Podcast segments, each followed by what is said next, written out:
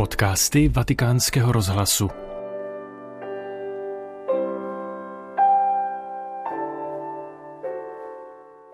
Papež František v pátek 3. listopadu ve vatikánské bazilice sloužil zádušní mši za emeritního papeže Benedikta XVI., kardinály a biskupy, kteří zemřeli v průběhu posledních 12 měsíců. Od října roku 2022 zemřelo po celém světě šest kardinálů a 147 biskupů. Přinášíme homílii svatého otce. Gesù a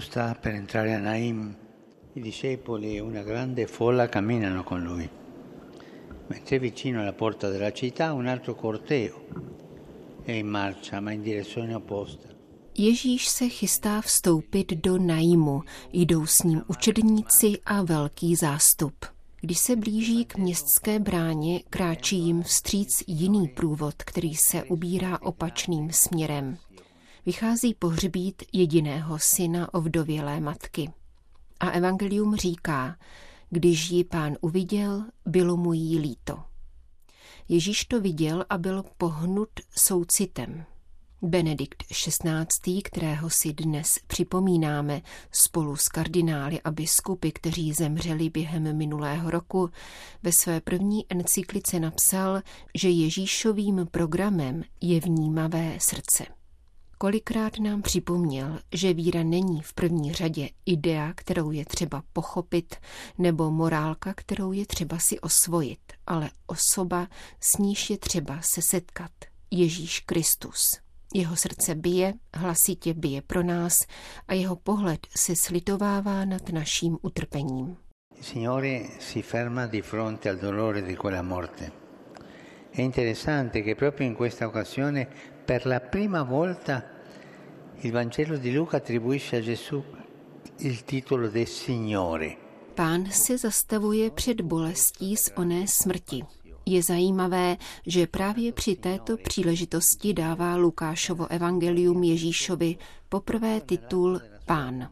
Pán ji uviděl a bylo mu jí líto. Je nazván pánem, tedy Bohem, který je pánem nade vším, právě v okamžiku jeho soucitu s ovdovělou matkou, která spolu se svým jediným synem ztratila důvod k životu. Zde je náš Bůh, jehož božství září ve styku s naší bídou, protože jeho srdce je soucitné. Vzkříšení onoho syna, dar života, který přimáhá smrt, pramení právě odtud, ze soucitu pána, který je dojat naším krajním zlem, smrtí.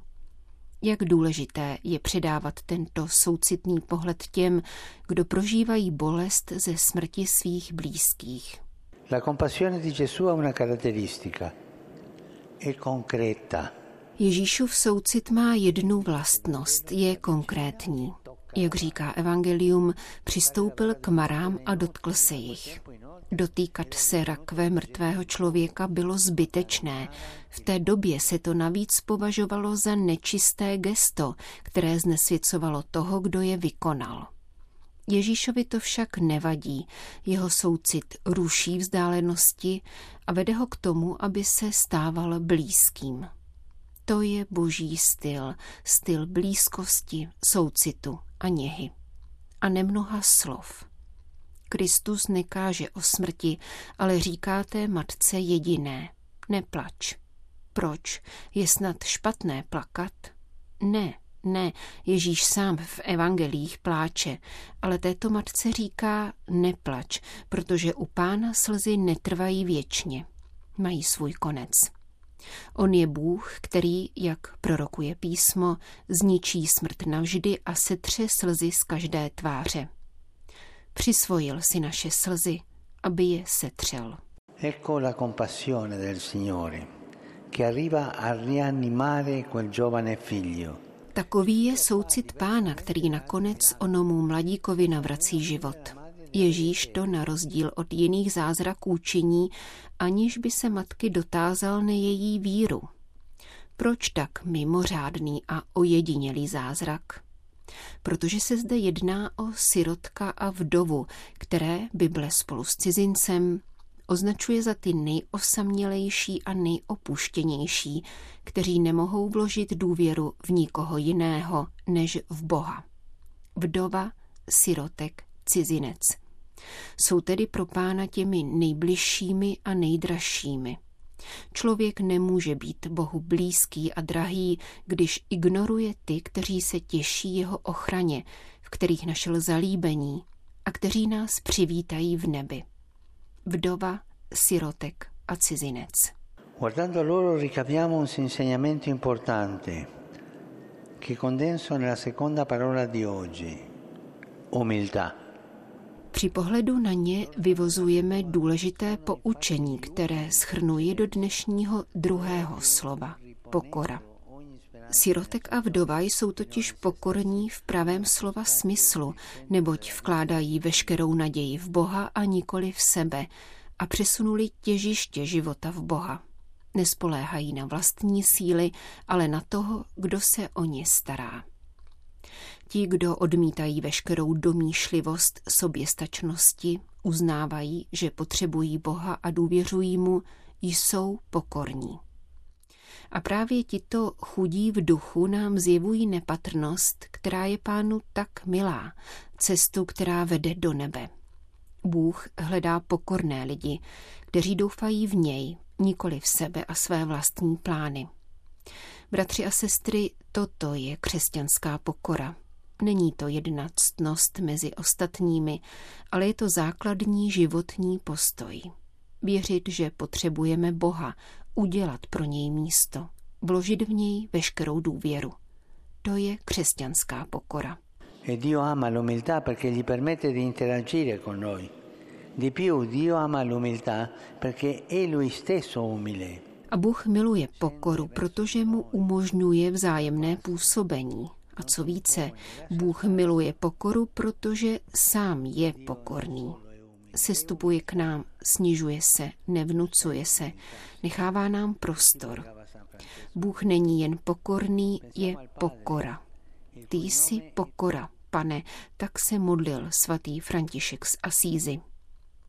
Pomysleme na otce, jehož jméno spíše odkazuje na syna, než na něj samotného, a na syna, jehož jméno se celé vztahuje k otci. Bůh miluje ty, kdo se decentralizují, kdo nejsou středem všeho. Miluje pokorné, kteří jsou mu podobnější než kdokoliv jiný. Proto, jak říká Ježíš, kdo se ponižuje, bude povýšen. A rád připomínám tato úvodní slova papeže Benedikta XVI. Pokorný dělník na vinici páně. Ano, křesťané, zvláště papež, kardinálové a biskupové, jsou povoláni být pokornými dělníky. Sloužit, nikoli se nechat obsluhovat, nemyslet na vlastní ovoce, ale na plody z pánovy vinice. A jak je krásné zříci se sám sebe pro Ježíšovu církev. Fratelli, sorelle, chiediamo a Dio uno sguardo compassionevole e un cuore umile. Bratři, sestry, prosme Boha o soucitný pohled a pokorné srdce.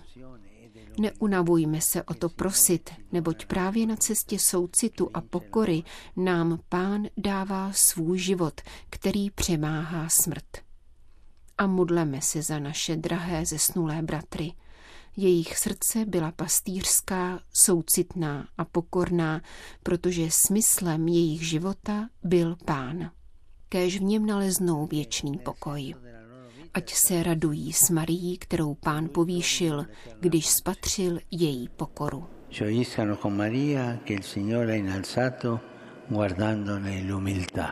Tolik papež František ve své homílii ze zádušní mše za Benedikta XVI. kardinály a biskupy zesnulé v průběhu minulého roku.